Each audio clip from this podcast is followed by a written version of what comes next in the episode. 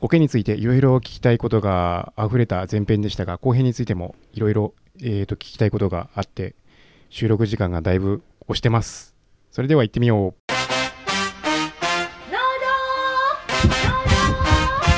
富士山ゴー！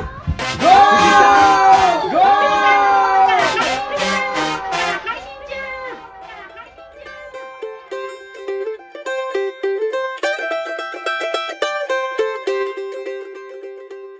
農道富士山号は富士山のふもと静岡県富士宮市のよにんでお送りします。メンバーは苔といえばもののけ姫のみーちゃんと、えー、京都の三千院の大ちゃんと樹海のサトゥと、お父さんが溶岩になんか富士山の珍しい苔だって言ってなんか育ててたやつの名前が思い出せなくて思い出したいいっちゃんの長えなよにんでお送りします。よろしくお願いします。京都大原三千院ですな、うん、京都の北の方にあるお寺ですね。苔が綺麗な。知ってるみーちゃん。なんかその歌はなんかちょっと。あ、聞いたことある？日本昔話みたいに聞こえた。日本昔話の歌かと思った。ちょっと聞いたことあるって言われるのかと思ったら。それ シーエム？ うん、違う違う違う。あのしっかりとした歌手の人が歌ってる。曲名なんだっけかな。お寺のテーマソングみたいな。うん、京都のいろんな場所を曲で出してるんだよ。あー。へー。あ、本当。有名？そんな知らない？うん。そのお寺はどんな感じで苔をレイアウトしてるの？いや、お庭というか敷地も全部が、うんうん、全部苔の絨毯みたいになってて、うん、で多分初夏とか梅雨明けとかに梅雨の時期に行くと苔がちょっと湿って青々しい感じの苔をこう一望できる素敵なお寺さんです。ちなみにそこへは誰と行きましたか？えー、大学時代に一人でフラッと出ました。女一人、さだまさしでした。さだまさしさんの歌、女一人という歌で、京都大原三千院、恋に疲れた女が一人っていう、男一人で、この曲でしたかな。この曲でしたかな。すごい。ちょっと調べてみたらもうすごい綺麗なんで、うん、大原ってほぼもう京都の上の方なんだけど、うん、蛇行院とかもあったあたりかな。そうですね、鞍馬っていう温泉のあるところ、うんうん、鞍馬寺とかがあるところの北東のあたりにある、うん、もう本当に一番京都で奥の奥にある、車じゃないといけない、うんうん、往復でもにじかんぐらいは取っといた方がいいぐらいの位置にあるかな、うん、あとなんだっけ、樹海。あ、そうだ、樹海だ、うん、これもう苔がないと今樹海って成り立ってなかったんだよ実は。もう単純に考えてみて分かるんだけどさ、樹海の地盤って何？溶岩？溶岩なんだよ、うんうんうんうん、溶岩の上に木って生える？生えない。生えないら？土じゃねえもんだって、岩の上に木生えてんだよ誰、うん、そうか、そうだ。よく考えるとそうだな、溶岩がブワーって流れてきて冷えて、うん、もう木が全く何もなくなるわけじゃん、うん、でその石の上に今木がなってんの、あれなってるとおかしいか、木が育ってるわけ、うん、でなんか灰とか落ちてき何もない状態から、そう全くもう溶岩でブワーって全部倒されるわけじゃん熱で、うん、全部木も燃えてブワーってなった状態から、やつらが頑張ったおかげで今の樹海があるわけ。おー、生命の神秘。そう、苔がまずしっかり生えてくれて、そこの水を保つことでそこに落ちた木の実とかが生やして、その根っこが生える状態を作れてるのは、岩の上に木の根っこが生えれる状態を作ってるのが苔なんだよ。おー、すごいでしょ、うん、そう考えるとさ、普通に頭で考えれば分かるじゃん、岩なんだから溶岩なんだから、なんであそこに木生えんだろうって思わない？なんかもうそれを聞いただけですごい神秘的っていうか、想像する過程がもう神秘的、うん、そういう意味で栽培方法なんかも今日ね、うん、なんであそこに苔が生えて育っていけるのかって部分も多分栽培のコツの部分でもあるんじゃないかななんて思って、うんうん、樹海と言ってみました。その溶岩つながりで私覚えてないんだけど、なんかお父さんそんな長かったなぁ、いっちゃんのもう一回なんだっけ過去一長い。そう、溶岩の上になんか苔、なんかさ結構大きめの苔でなんか水がかかると開いて、そうじゃないと結構なんかこう丸まってるなんかやつ、お父さんが岩の上で育ててたじゃん。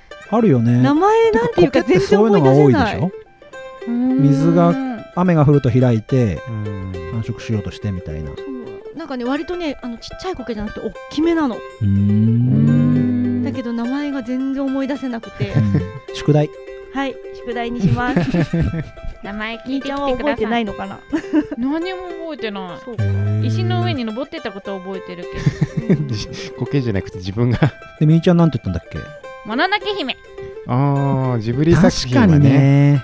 なんかやっぱあそこにあの苔の感じとかなかったら、うんうんうん、あの神秘的な感じとかもないし、あの獅子神様が出てくるところって、ね、うん、あれ苔だよ ね, だよね足元。あそこから花が咲くのって、うん、さっき佐藤が言ってたあの樹海もああいう風にできたのかなって、うん、なんかそのすごいジブリと佐藤の話がつながって、うん、すごい神秘的な。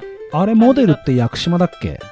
え、知らない。あ、確かに屋久島ですよね。そんな感じしたんだよ、えーうん、樹海でもよかったのにね。樹海でもいいね、確かに、うんうんうん、鹿もいるし、うん、でもあんまり樹海って水の水川のイメージがないよねあー、うんうん、確かに、うん、湖あるけど、うんうん、川はあんまりない感じがするね。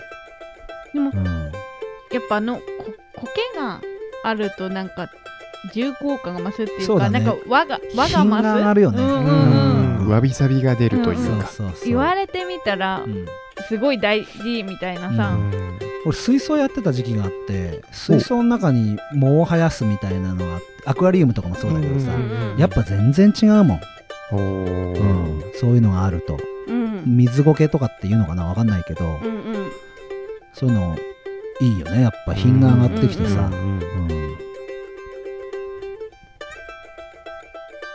ん、何の沈黙なんかちょうどよくまとまっちゃってるね。ああ、そういうことね、うんうんうん、よし、じゃあ次に行くか行ってみる行ってみますか。もうまた北条さんの喋りにつなぐこれをうんうん、うんうんうん、みんな準備いいですか。いいよ。はーい、 はーい、メインディッシュへ富士山へゴー。まとまったのかな。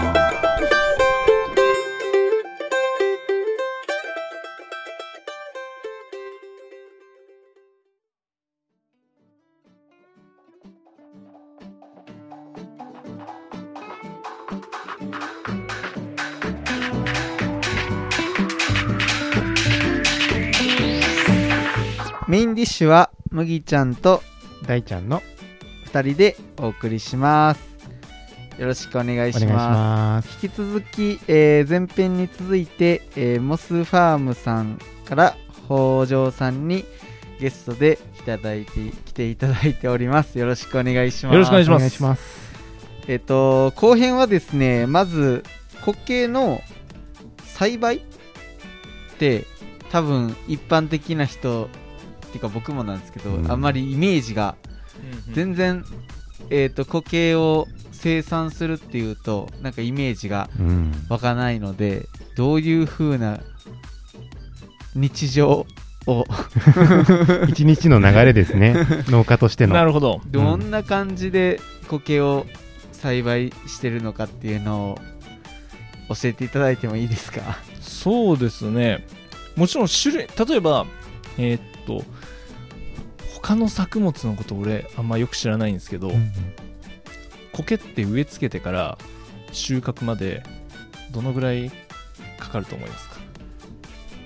普通の農産物何十年あ、そこまでいかないですでも年単位ってことで、年単位ですね。種類にもよるんですけども、うちが一番扱ってるうますぎ苔っていう、まあ、一般的に杉苔って言われるんですけども、はいはいはいはい、これは調子が良くてさんねん。調子が良くてさんねん。植え付けてからさんねん。植え付けっていうのは苗みたいなというか、えっと、一部を植え付けるって。あ、そんな感じですね。極端な話、えー、っとイメージじゃがいも。じゃがいも。あー。で、それを植え付けて、その収穫するまで安定してくるまでにそのぐらいかかる。で、あんまり一見こういちねんにねんぐらいでもう取れるかな、収穫できるかなってなるんですけども、そこでやっちゃうと地下の部分、要は地中の部分がしっかりついてないもんで、うーん、後からお客さんのところでこう悪くなったりすることがあるんで、そこは時間かけてます。なんかイメージ芝生みたいな感じですか？芝を植えるじゃないですか、苗の芝生を庭に生やすときって芝生を植えて、じゃあ広がっていくっていう、そんなのとは違う。そうですね、えっと、製品そのもののイメージは芝生をイメージしてくれて問題ないと思います。ああいった形でお客さんのところに行ってこう植え付けるんですけども、ただし苔の場合は横に広がりにくいんですよね。あ、それもひゃくねん単位で見てったら広がりますよでもその横に根を広げていくっていうことをあまり得意としないので、するんですけども得意としないので、あのー、そういった広がり方はあんまり。じゃあ上に上に重なっていくように。そうですね、伸びて倒れて伸びて倒れてっていうのが一般的な増え方であるので、もちろんあの地中も広がっていくんですけども、ただたまにぴょこっと出てる程度でこう綺麗に広がっていくっていうことはないです。あ、短、短時間で。はいはいはいはい。その植えるのは何を植えるんですか？苔を植えるんです。苔を植える。ここ難しいんですよ。苔を植えるとしか言えないんですよね。へえ。な、何かに苔を乗っけておくってイメージですか？うーん。なんかいつも当たり前にやりすぎちゃってすごい難しいんですよね、ここって。乗っけておくっていうよりも、どう言ったらいいのかな。苔を巻く巻くへー、あ、見たらあそういうことかってなるんですけども、言葉だとやっぱ見たことのないもの だ, だと思うんで、ちょっとイメージしづらいと思うんですよね。それは名称で言うと種種菌とかなんかそういうのあるじゃないですか。それで言うと種苔って言い方です。種苔、へー、種苔も北条さんのところで栽培したものを。そうです。あ、うん、へえ。だからもうそこ、まあ後でちょっとこれだけ説明したいんですけど、うちだけにしかない苔とかもあるんですよね。おー世界に。そう、まあこれはあ、そう、作り方説明したら、あ、誰も作れねえわそんなもんってなるかもしれないへえ。じゃあその、まあ、さんねんぐらい種苔を巻いてから、うん、えー、と収穫までにさんねんぐらいかかる。そうですね、大体そのぐらいかかりますね。うん、その間管理っていうのは、苔ってなんか水が必要なイメージなんですけど、うんうん、あ、えっと、そう、よくある質問とか苔の疑問として、苔って暗くてジメジメしたところにあるんじゃないのっていうお話あるんですけども、うんうんうんうん、実際違うんですよね。えー、ほう。そもそも苔ってにまん種近くあるんですよ。にまん。へー。で、えっと、日本にはだいたいせんはっぴゃく種類ぐらいあるって言われてるんですよね。で、この中には当然日向の種類もあるし、日陰の種類もあるし、へー。で、同時に砂地に生える苔もあるんですよ。でもう乾燥マックスみたいなところに生えるのもあるんです。あー。だから暗くてジメジメっていうのはかなりこうイメージだけで実際には間違った表現なんですよね。へー。その品種によるってことなんですね。そうです。へー。ちなみにそのうますぎ苔は、うますぎ苔は日向から半日陰ぐらいですね。ただお客さんのところでちょっとあの日陰でもやりたいっていうことで、あの相談を乗りながら、まあ、自分もちょくちょく見ながらやってるんですけども、日陰でもできてる例はあるので、まあ、環境のその苔の環境をある程度整えたらできるのかなっていうふうには思ってます。じゃあそんなになんかこう頻繁に水やりみたいなのはやらない？あんまやらない方がいいんですよね。あのやりすぎると根腐れ起こしたり、例えばまあ菌の増殖につながったりっていうのがあるので、うちの圃場ではもう水やりっていうのはほとんどないですね。うーん。そのまあ管理どうしても必要な時はかけたりするんですけど、うんうんうん、そうするとその種苔を巻いてから収穫までにする作業ってどんな作業を？ええ、それがですね一番大きいのは草取りです、はい、やっぱりで草取り、あの苔ってその植物の特徴として、まあ、植物ってどういうふうに進化してきたかって言ったら水と光を獲得するために進化してきたじゃないですか、うんうんうんうん、そう見ると苔ってめちゃくちゃ弱いんですよ。小さい、根があまり張らないと、うん、いうことで草生えてくると速攻で負けるんですね。あなので草が生えてきたらその都度取る。でそれ畑にやってるわけですから当然草もたくさん出るじゃないですか、うん、だからそれを見つけ次第すぐ取る、うん、すぐ取る、これを繰り返します。あ苔農家さんもやっぱり雑草との戦いなんですね。雑草ですねあれは本当に大変です。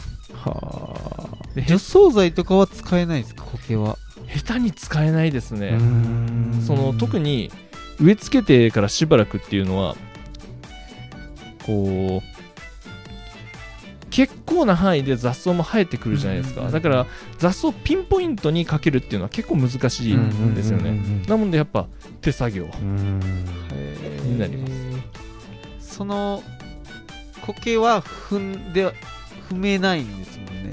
そうですね、踏むとやっぱりこのある程度濡れてる時だったらいいんですけど乾燥してる時だとこう倒れたり折れたりするんで、うんうんうん、もう商品にならなくなっちゃうんでそこはかなり気を使ってます。気をつけながら草抜きをしていく、はい、そうです。へーなるほど。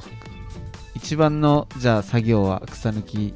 じゃあその梅雨時期とか草がガンガンいくぜっていう時は、えー、一番きついですね。きついっすね。あとはそうですね、菌もまあ、これは常にやることなんですけどやっぱ広がりやすいんですよ。あのー、苔って密じゃないですか、はい、かなり密集してるもんでちょっとどこかに菌が出ると広がりやすいんですよ。それがだからそれも見つけ次第すぐ対処しないといけない。うんカビとかそういうのがついてきても そうですね、そこら辺のそこら辺のなんかシビアさというか気の抜けなさっていうのはあのあります。だから難しいですね。結構目を離すとすぐに広がっちゃって。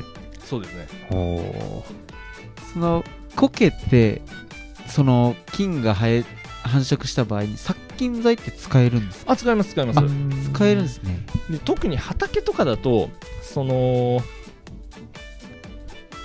なんていうんですかね、他の畑から菌が飛んでくることも多いもんで、うんうんうんうん、もうそういう時はまあ、その病気に合った菌に合ったあの殺菌剤を常に撒いてます。その、まあ、菌が繁殖したらそれを抑えるところはもういろんな苦労があるもんで本当にいろんな苦労ですね草抜きの以外に何か作業って他にはどんな作業、まあ、収穫作業ももちろんあると思うんですけど、うんうん、そうですね。収穫作業のところまで言うともう植え付けから収穫までほとんど全部手作業なんですよね。あの機械で取れないこともないんですけど苔って収穫するときにやっぱりちょっと手取りと比べると品質が落ちちゃうもんでそこは手作業、まあ、そこはもう妥協できないんで、うん、土ごとカットしていくみたいなイメージ。そうですね。うーんでそれをこうトレイみたいなところに。そうです。はでその取った収穫した後にあのー、ゴミだとか全部ピンセットで取ってるので。ほうすごい、うん、そこにもかなり時間も費用もかかってます。その収穫した苔を、えーと、どういった形で販売していくかっていうのを聞きたいんですけど。なるほど。はい。まあ、トレ、まあ、いいちまいのトレどれくらいの大きさになるんですか？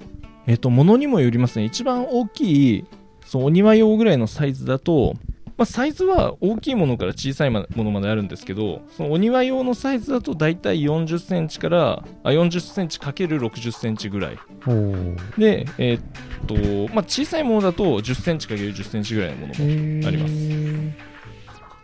す。やっぱ用途によって、例えばお庭で使いたいっていう時は大きい方がいいので、うん、でも室内用とか小さいインテリアに使いたいっていう場合は小さいもの、あのそれこそちょっと前に出た苔テラリウムだとか、うんうんうん、そういったところに使うのは小さいもので使ったりっていうのはありますね。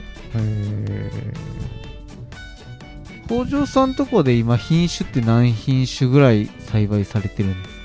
年間取り扱ってる種類でいうとにじゅっしゅるいからさんじゅっしゅるいぐらいかな。おそうなんですね。やっぱ苔奥深いですね。うんでもそれでも種類の中で言ったらもううん百分のいちですか。うーん他の農家さんはもっと別の苔をえー、と栽培してるとかってというか日本に苔農家って何軒ぐらい確かにいやどうなんですかね。最近はちょこちょこ出てきてるんですけど、へそれでもにじゅうはないんじゃないかなって思いますね。へこの地域でも他にもいますよ。富士の方にもへにけんぐらいあるかな。へへその苔だけ作ってる、まあ、それは農家さんっていう形ですけど、うんうんうん、あの会社ではなくて方もいらっしゃいますし、えっと、花を作ってる方が一緒に苔を作ってるっていう方もいるので。へ北条さん、えー、と栽培っていうかしてますか？あそうですね。あそうそう自分なんか苔農家してるっていう話を聞いたんで、あれもう一軒あるのかなと思ったんですけど。ああなるほどなるほど。そうなんですよねっていう地名がちょっと出せないんですよね。もううち補助全部隠しちゃってるもんでなるほど。そうそうそうあっちの方で多分作ってるっていうのはうちかなっていうピンポイントで言うってことはうち以外かなとかなんか思いながら聞いたんですけど、北の方でええ北とか南とかいろんなところでやってます。お父がそこら辺すごい警戒して、ね、昔なんか補助入られてパクられてったっていうのがあるもんで、ね、もうそこめちゃくちゃシビアなんですよ。そうかうんなので俺もすごい警戒しながらそこら辺はそこらだから前半と違ってなかなかうえいって喋れないですよね。あと苔って冬越しというかゆ雪とか降っても大丈夫なもんなんですか？外でずっと雪の下に苔があってもっていうことをそう凍結とか、うん、ああ大丈夫です。あへえただあの霜が降りて、うんうん、浮く浮くっていうのはちょっとまずいんですけど、その苔そのものに害があるかっていうとほとんどないんですよね。苔って、まあ、乾燥したりその極端な寒い状態になると仮死状態になるんですよ。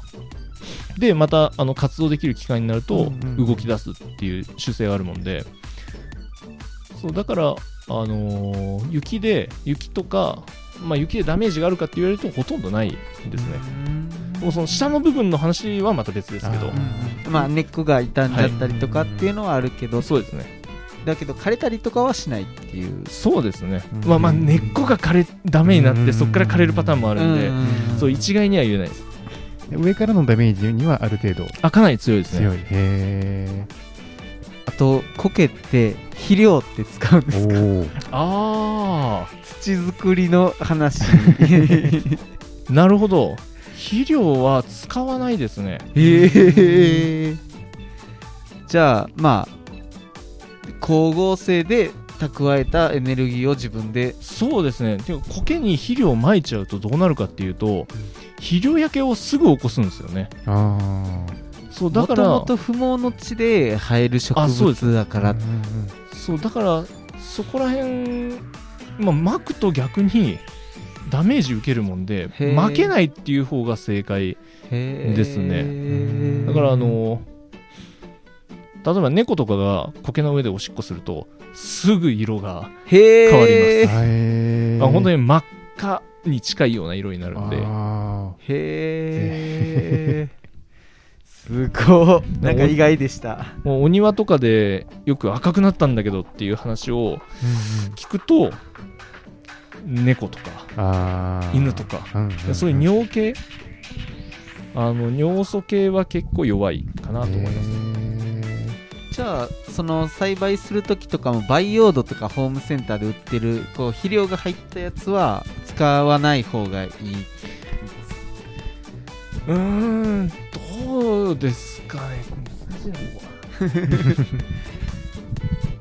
苔の上から巻くのはまずいけど、下の場合は何とも言えないんですよね。あ、そうなんですね。ただ苔はかなり土選びっていうのは大事です。うーん、品種によっても前編でも相性があるっておっしゃってましたもんね、はい、そうですね。やっぱその苔をその植えたい苔を植える場合はその苔に相性のいい土壌っていうのは確実に選ばないと、うん、あのー、大半がダメになってしまうので。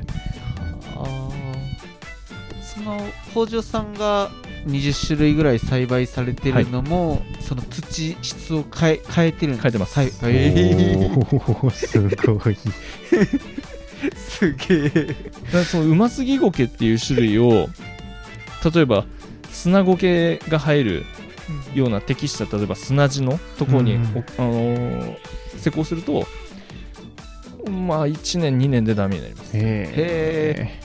逆にそれだけ持つのがあれですね、まあ、それいけるかなって思ったタイミングでにねんっていうのはかなり大げさに言ってるので下手したら数ヶ月の場合もあります。ああ、でもそれだけ試行錯誤というかトライアンドエラーをそうですねまあそこはかなりそこもかなり父が苦労したかなと思いますね。ノウハウの部分ですね。そうですね。なるほど。だからよくスギゴケ、うますぎゴケっていう種類を、まあ、この種類が一番お庭に植える中で多い種類なんですよね。だこの苔にはぜひあの黒木土壌を使ってもらいたいですね。へ、黒木、黒土じゃなくても黒木土、うーん、これはもう富士山の火山灰土なんですけども、まあ、これが確実に相性がいいです。 pH とかその中に入っている腐食酸の量であったり、まあ、そのあの水はけ、あと保水性も含めて一番相性がいいので、実際これを使っててるうちの補助補助は にじゅうさんじゅうねんぐらいそのままで売ってますんで、もう永久的にとは言わないですけど、まあ、少なくともうちが試験してる中では、まあ、さんじゅうねんぐらいは大丈夫だろうと、お、まあ、じゅうねんごには多分よんじゅうねんぐらいは大丈夫だろうっていうふうには言えると思うんですけどまあ今のところはまださんじゅうねんぐらいしか言えないです。はい、すごい。あと苔の市場って、うん、そのお父さんがされた時には苔市場っていうのはほとんどなかったっておっしゃられたと思うんですけど、はい、今現在とかって ど, どんな感じなんですか？なんかガーデニング、うん、まあ僕らが多分小さい時とかにガーデニングブームとかがあったりとかで徐々にこう広がってる、どんな感じなんですか？苔、苔市場。庭のそのものの需要っていうのはあんまり広がってないかなと思うんですけども、一番広がってるのはインテリアとしての部分、うんうんうんうん、例えば苔のテラリウムであったり、はい、そういった部分がすごい広がってるかなと。うん、やっぱ関東のテラリウムを作ってるデザイナーさんとかがすごいあの頑張ってらっしゃるので、それでまあこれだけ知名度も上がってきて、うん、どういったのかな、まあ、市場も広がってきたっていうのはすごい感じます。うん、へえ。なんか一時中国の方ですごい流行って、え？あ、それ違ったっけかな。あ、中国はあれじゃないですか、盆栽か、盆栽か、あのー、多肉植物。あ、中国はもうすごいですね。多肉植物すごいですね。へえ。あのー、浜松の角トロコさんとかも。すごいっすねすごいっすね、あそこは。えー、じゃあ国内が主っていう感じですか？そうですね、うちはあのお客さんはほとんど国内の方ですね。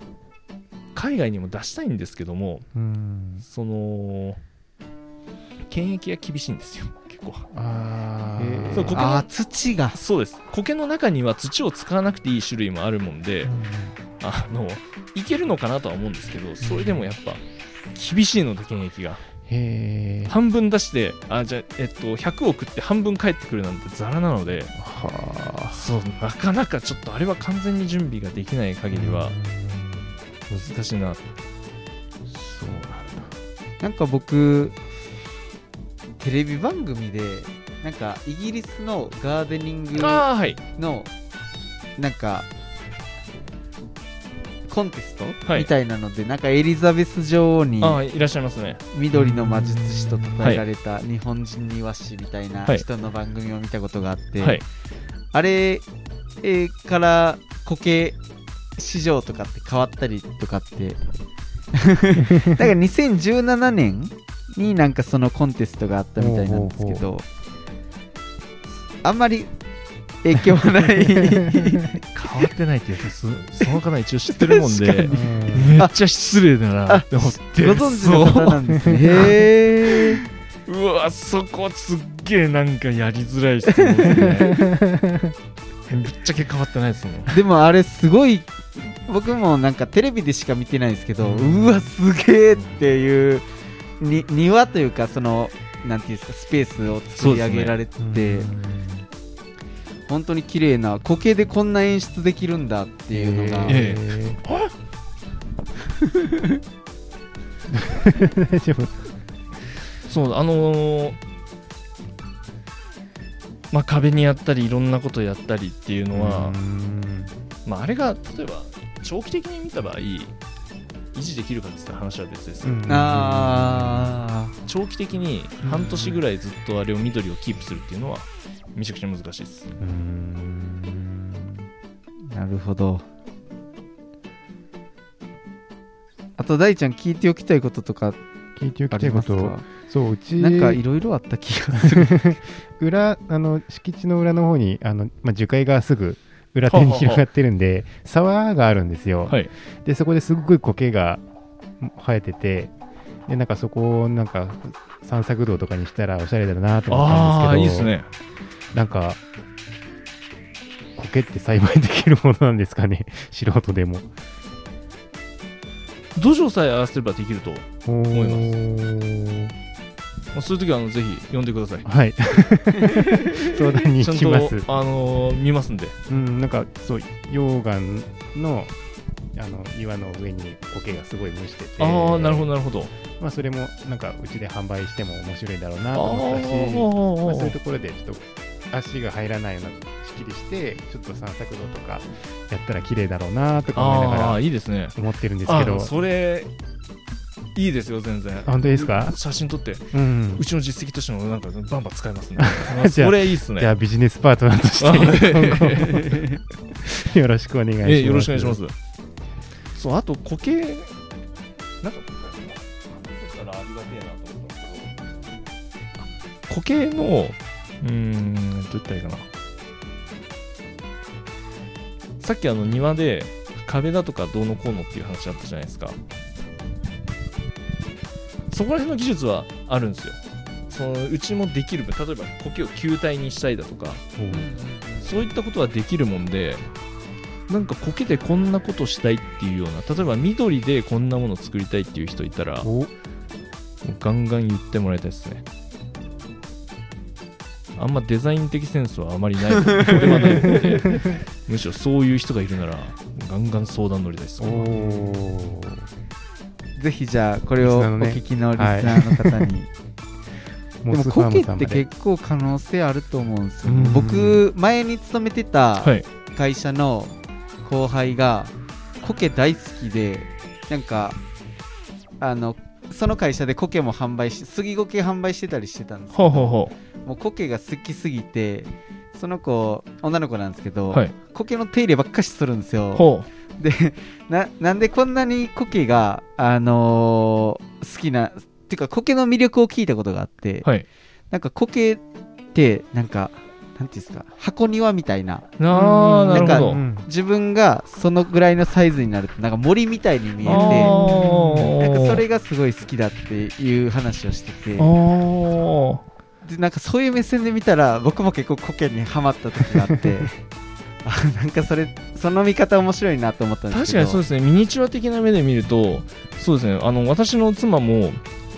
あの今年うちの会社に入って仕事をし始めたんですね。で、高速道路とか走ってるとこう山あいを走るじゃないですか、うん、山に生えてる木が全部苔に見えてくるそのミニチュアっていうも発展は本当その通りだと思います。北条さんから見た苔の魅力ってどんな苔の魅力、はい、これすごい難しいんですよね。あの私の場合子供の時から横で苔を見すぎててそのいざ苔の魅力って何って言われると結構難しいと思う思う思ってたんですね。なので苔の魅力って何なんだろうっていうのを考えたんですけど、苔を見てるとすごい日本人らしいなって俺思うんですよ。おー自分これは自分が思う私は思う苔の魅力なんですけども、うん、苔って単体だとあまりに小さすぎて存在感ないんですよね全く、うん、で、うん、集団だとただこの存在感がすごくあるんですよ苔は。うーんこの点が非常に日本人らしいなと。ほう単体では弱いけども集団の時に能力を発揮するっていう部分が非常に日本人らしいなと思い、へー、うん、ここかな。でなんかその苔って助け合ってるんですよ。一人じゃ生きていけない、一匹じゃ一匹じゃない、えー、っと一つじゃ生きていけないから寄り添って例えば保水っていう目で見たり、うん、そのいろんな観点から集団でいるんですよ苔は。だからその助け合ってる姿も全部ひっくるめて個人主義じゃなくてこの集団主義というか、それがなんか日本人らしいなと。うーん、まあ、そんな目で見ちゃうんですよねあの自分の思う魅力はこんな感じです。なんか苔のみれ緑が綺麗だっていうのももちろん思うんですけど、なんか、なんかその苔見すぎて色とかがなんかもう当たり前のものになりすぎちゃってだからいざ魅力ってなんだろうって言われると俺はもう本当に日本人らしいなっていう。へー、そもそも苔を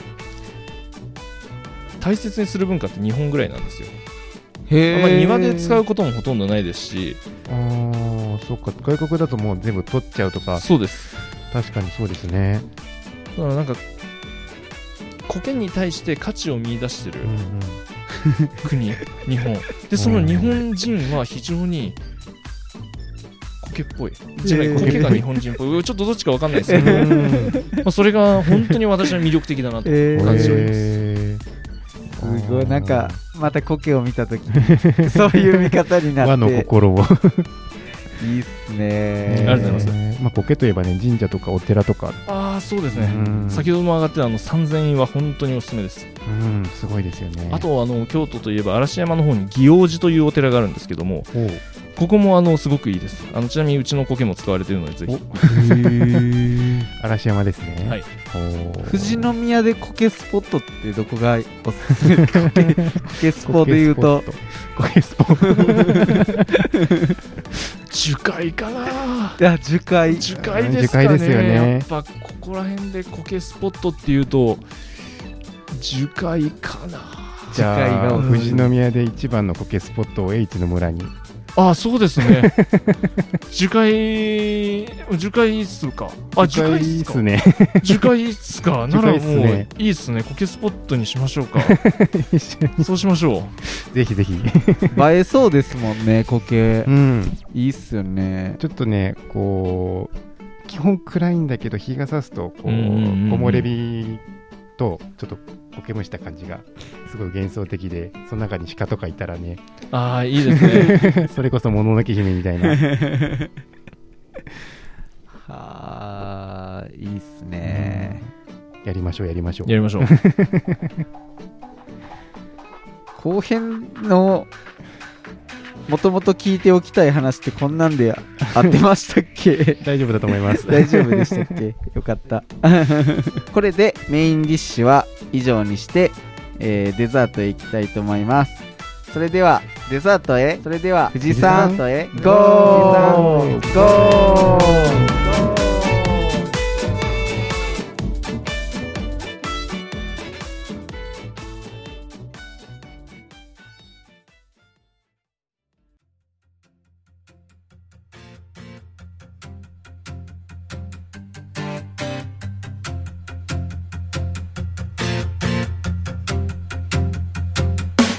デザートはいっちゃんとサトゥと北条ですのさんにんでお送りいたします。パワーあったな今の言い方雰囲気入った。北条さんよろしくお願いします。よろしくお願いします。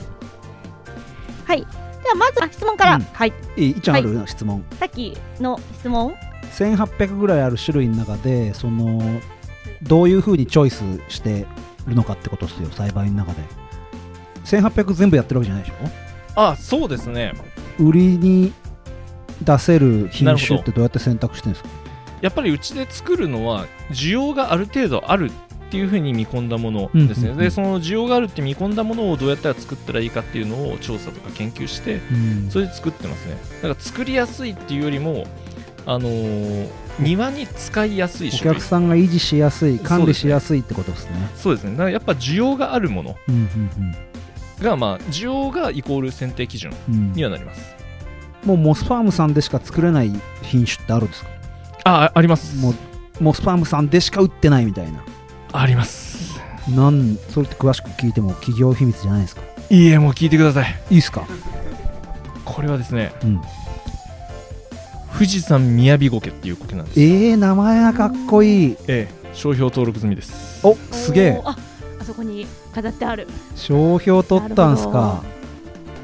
これはどういう苔かっていうと、うん、先ほどのちょっと名前がちょこちょこ出てるうますぎ苔、うんまあ、杉苔なんですけども、うん、普通の杉苔ってオスとメスがいるんですよ、うん、オスメスいるとこうさんねんとかにねんにいっかいぐらいで有性生殖をするときに茶色く変色したりするんですね、うん、茶色く変色することとあと有機板っていうものが出たり、うんうん、でお客さんの中にこれを嫌がってこれが気持ち悪いから嫌だっていうことでそのタイミングで全部張り替えたりするんですよ、うん、生えてる苔を全部剥がして新しい苔を植える、うん、で私の父がえー、っと二十数年前にこれをこれをどうやったら解決できるのかというのを忍者になろうか悩んでた頃ですね。そうです。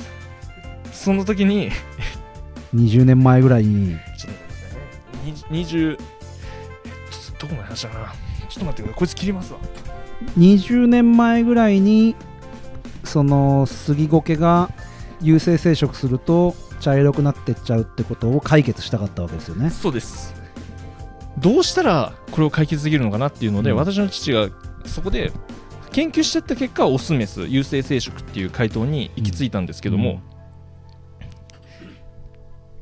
じゃあメスだけで作ればいいんじゃないかということでじゅうごねんかけてメスだけの苔っていうのを作ったんですね、うん、オスとメスを分けるって。それでメスだけ置いとくとメスだけでとにかくそういうことです。生殖栄養、栄養生殖成長して増えてって、はいメスだけの補助ができるわけですか。そういうことです。それが富士山みやび苔です。その通りです。ここに来るまでにじゅうねんかかりました。やば、これ言っちゃっていいんですか。えいいです言っちゃって大丈夫ですかこれ。あ、大丈夫。もう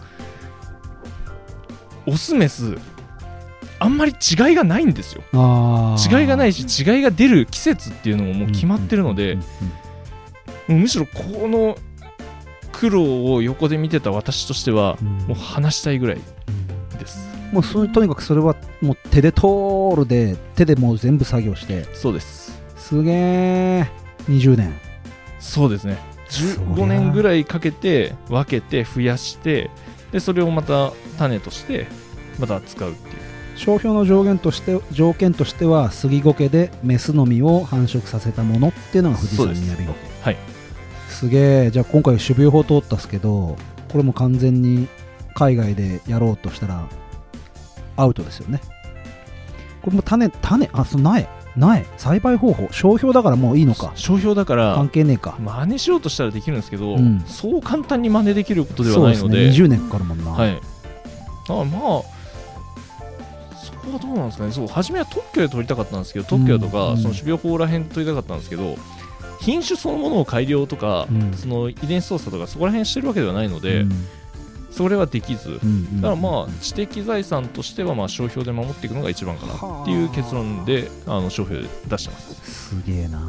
そりゃすごい苦労ですもんね。そうですね。そりゃ商標取りますよね。いっちゃん他に質問ある。他に質問俺たくさんあるんだけど聞いていいかな。はい、さ、さとゆどうぞ。あのー、食害ってあるんですか、苔、虫とかの食害。一番わかりやすいのだとダンゴムシとか。あ、食べます。はい。食べるっていうよりも要は根元部分でこう食いちぎっていくので吸えなくなっちゃうんですか。そうですね。もう分かりやすく全部倒れてるとか、うんうんうん、ハゲてるとか、うん、そういう風なのありますね。あとはモグラが地中を這いずり回って、うん、もうモグラになったらもうそこ使えなくなっちゃうので浮いちゃったり沈んじゃったりしますね。もうそうです。そこら辺はありますね。 あ, あとは鳥が鳥はよく苔をつついてますね。下の虫を取るために。嫌ですね、ええ。まあ、鳥はそんなに見たあの害がないのでむしろ虫食ってくれるので、うん、いいんですけど。だってかかるやつさんねんつってましたもんね。そうですね。だからそこムカデじゃない、えっと、モグラにやられた時は結構リアルモグラ叩きですね。ええ、本当にもモグラモグラ こ, こんな分かりやすく害になるのかっていうのは、うん、初めて見たんですけど、まあひどかったですね。熊と戦ったお父さんもモグラには勝てないって、ね、えモグラはなかなかやっぱ見えないところでなんかやるんで難しいんですね。モグラの方が忍者っぽいですもんね。ああ確かにそうですね。隠れてるから忍者対決だそれも。まあ そ, そうかもしれないですね。しょうもないこと言ってますけどすみません。食べられる苔ってあります？人間が。そこすごい難しい質問ですね。えっと、はっきりとこう食用っていう感じで登録はされてないんですけども、うんうんうん、えっと、食べたことはあります、うん、その大学院の時に一応苔の研究してたんですよ、うん、苔と光合成とあと光の影響だとか、うん、そういったテーマで自分研究してたんですけども、まあ、苔研究してんなら苔食っとかねえとなって思って食べたんですね、うん、サラダを苔のサラダを、うん、わーすごいあの割り箸食ってるみたいな感じです。あの繊維がめちゃくちゃ強いもんでもう割り箸を食べてるような感覚、うん、うんでしたね。なんでこんなこと聞くかっていうとリスナーさんで苔農家って言った瞬間に海苔農家だと勘違いした方がいて、あー海苔って海苔って書くじゃないですか海苔って。そうですね。だから海苔食べれんなら苔食べれんじゃないかなっていうのがあって。なるほど。例えばケーキが和風ケーキが下に苔敷いてあって、うん、エディブルフラワーって食べれる花あるじゃないですか。ははあんな感じで苔食べれたらああなるほど面白いなと思って苔あケーキオン苔みたいな。天ぷらはうまいですよ。マジっすか。苔の天ぷらあのー、インスタに写真も載っけておきますんでまた見てください。苔の天ぷらはあの見た目はおしゃれです。モスファームさん告知タイム。インスタとツイッターあるんですか？あ、インスタとツイッターありますね。さっき上げて 見, て見せてもらった動画をインスタとツイッターでハッシュタグなんかつけて見てもらったらどうですかリスナーさんに。そうですね。あれ面白いっすよ。わかりました。じゃあ分かりやすくはあのハッシュタグモスファームの苔でやっておきますんで、うんうんうん、モスファームの苔モスファームの苔苔農家の苔ですね。はいモスファームの苔モスファームの苔ハッシュタグモスファームの苔で、はい、モスファームの苔ぜひあの動画見てほしい。はいモスファームの苔ぜひツイッターね、はい、インスタフォローをしていただいて、はいモスファームの苔苔農家の日常をはい漫画で表している。あはい私のあのー、嫁さん奥さんがほぼ毎日、うん今年からその、えー、農家になったんですけども、うん、こう農家っていう仕事どういうことかっていうのを、まあ、苔農家ってどういうことかっていうのをほぼ毎日あのよんコマで書いてやってるのでこちらはインあのとツイッターでモスファームの嫁でやってます、うん、あれでしょテーマはひゃくにちごに枯れる苔でしょ。それになっちゃいけない。あ違うそれになっちゃいけない。それは炎上してしまいます。乗ったんじゃなくてはい違ったっすね。それはもう炎上はダメです。ぜひ見てください。はい素敵ですね。漫画で書くってはいモスファームの嫁モスファームの嫁それハッシュタグハッシュタグモスファームの嫁でもあるんですか？あこれはあのツイッターの名前がそのままモスファームの嫁。マジっすか。はいじゃあ検索でモスファームの嫁で。そうですツイッターはもう全部嫁さんにやってもらってるんで、うんうんうん、ぜひあのフォローしたリスナーさんは ディーエム であのポッドキャスト農道富士山号から来ましたって送ってくれてもいいんじゃないかな。ぜひぜひぜひぜひ嬉しいですね。発狂しますよ。モスファームの嫁に絡みに行ってもらってはいぜひともぜひお願いします。よろしくお願いします。えっといっちゃん他特にいいですか？はい、大丈夫です。じゃあ最後の最後の最後に北条さん北条さん一押しの苔の楽しみ方、リスナーさんにどうぞ。顔が変な顔になってますよ大丈夫ですか？うん、苔の楽しみ方、一番の楽しみ方、北条さんが思う見る、作る、うーん両方楽しいんですよね。どれが一番かっていうとすっごい難しいです。ただ、まあ、プラモデルみたいなもんで、うん、作るのもやっぱ楽しいですよ、うん、その自分がどんな庭にしたいかっていうのも考えながら作るのも楽しいですし、それを出来上がったものを見ながら、例えば庭を見ながら酒を飲むもよし、うん、人と話す時のなんていうんですかね、まあ、小道具じゃないですけど、横に綺麗な庭、まあ、汚い庭があるより綺麗な庭があった方が視覚的にもいいですし、うん、まあ、そういった楽しみ方もありますし、そうですね、まあ、見て作って酒を飲む、うん、これが一番の楽しみ方かなと。ありがとうございます。酒を飲めってことでしたね。はいはいっていいんですか？今の今突っ込んでほしかったんですけど、はいってあ、そういうことなんですね。もう酒も全然、あ、もう何でも何でもいいです。何でもターゲットは絞んねえとないいんですよ。なんで急に真面目になるんですか散々忍者の話とか熊の話とかして最後なんですげえ真面目になってるんですかお嬢さん。いや、もうやっぱ考え始めると真面目になっちゃうんですよ。はい、じゃあお便りに行かせていただきます。はい、はい、では、えー、まずお便り、えー、いちごのごじゅうよん号目聞きましたということで、えー、G メールいただいております、うん。おはようございます。豊橋市のお名前読んだ読んだっていいかな。いいよ。豊橋市の古橋です。どうもありがとうございます。いちご農家はいちごあまりかん食べないんですね、うん。僕はブロッコリーとキャベツを少し植えてるんですけど、ブロッコリーは比較的毎日食べてます。うん、だけどよくキャベツの方が使います。うん、麦ちゃんが言ってた徳光を来年栽培してみようと思ってます。うん、豊橋田原のスーパーではやっぱり秋姫と紅ほっぺが多いです。うん、キラピカあったら買ってみます。サトゥーさんが言ってましたが、親株育ててる時に不安がと言っていましたが、僕は今早生のブロッコリー収穫始まってるんですけど、晩生の品種はやっぱり成長が遅いのでしっかりできるか不安があります、うん、また次回も楽しみにしています。前のメールで H の村をアルファベットの H の村と打ってしまってすみません以後気をつけます。はい、ありがとうございます。 H の村は H の村でいいですよそのまま面白いんで、ね、そうやっぱ麦ちゃんが紹介してくれた徳光すごい興味があって、あの増田種苗だよねの徳光ぜひ試しにやってみて、あの教えてほしいななんていうふうに思います。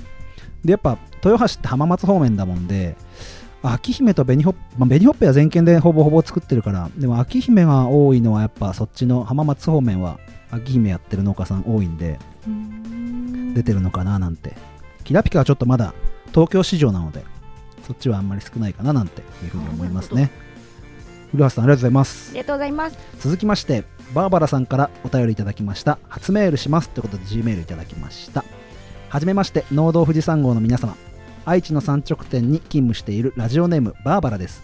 産直店で働いていますが農業経験はゼロなので、お野菜に関してこちらの番組でいろいろ勉強させてもらってます。さて、里芋の回ごじゅうろく、ごじゅうなな号目を拝聴。